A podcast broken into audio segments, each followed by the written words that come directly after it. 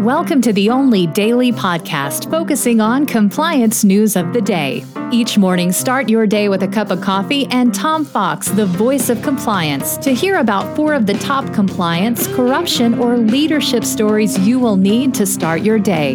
The Daily Compliance News is a production of the Compliance Podcast Network.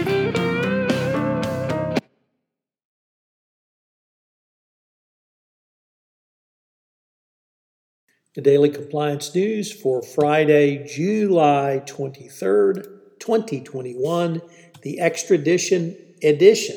And we begin with that story about Mike Lynch, former CEO at Autonomy, who has been held uh, eligible to be extradited to the United States, to face criminal charges in connection with the sale of his company, Autonomy, to Hewlett Packard back in 2011.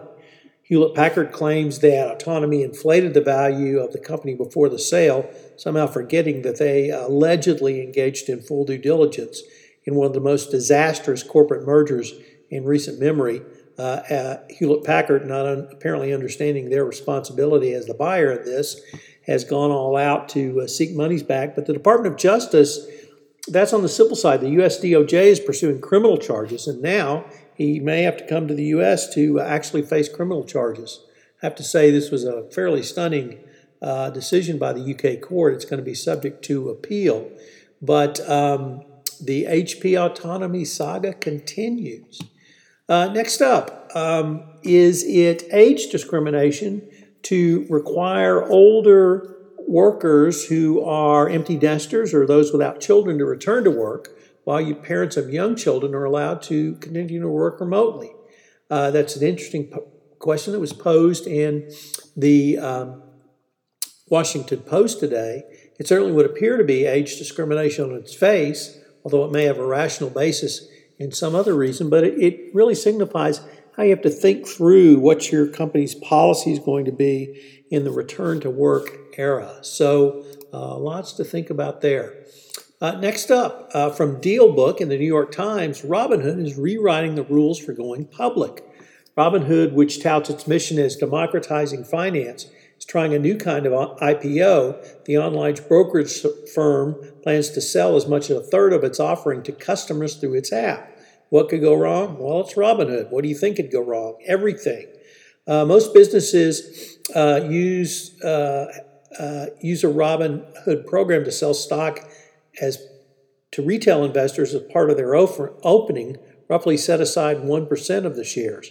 Obviously, underwriters are worried about letting retail investors have an outside allocation in IPO 1 because they don't want uh, the democratization of this and they don't want to lose control of it. Um, but they are also worried that such investors might immediately dump their shares. Gee, I can't imagine any institutional investors doing that. Many of Robinhood's traders are active, customers are active traders, and uh, these people are known to uh, really embrace volatility going forward. So, uh, this could either be a very new turn in going IPO as you move directly to your customers and perhaps cut out the uh, middleman that Robinhood is so famous for trying to do, or it could be a disaster. Um, we'll just have to see. And finally, from the Financial Times, reports that many uh, insurers are really falling short on uh, overhauling their underwriting practices regard to ESG and climate change. And with the U.S. groups the furthest behind, uh, the industry needs to uh, focus its efforts in steering vast investment portfolios away from polluting companies. Also, many policymakers are pushing this as well. So, insurers really need to get with the ESG and climate change program. The Daily Compliance News is a production of the Compliance Podcast Network and a proud member of C Suite Radio. Thanks so much for listening. I hope you'll join me again tomorrow.